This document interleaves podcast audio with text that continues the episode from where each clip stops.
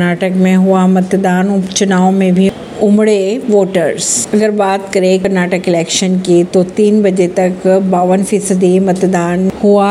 कई बड़े नेताओं ने डाले वोट भी। बीजेपी ने दावा किया जीत का।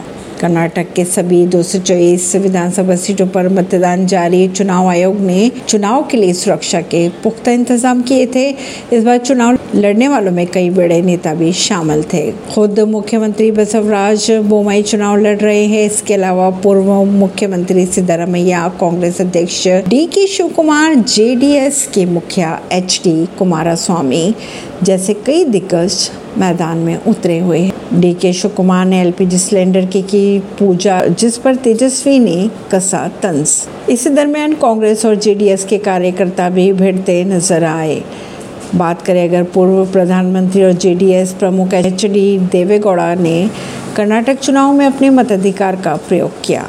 मीडिया से मुखातिब होकर उन्होंने लोगों से बढ़ चढ़कर मतदान में हिस्सा लेने की अपील भी की।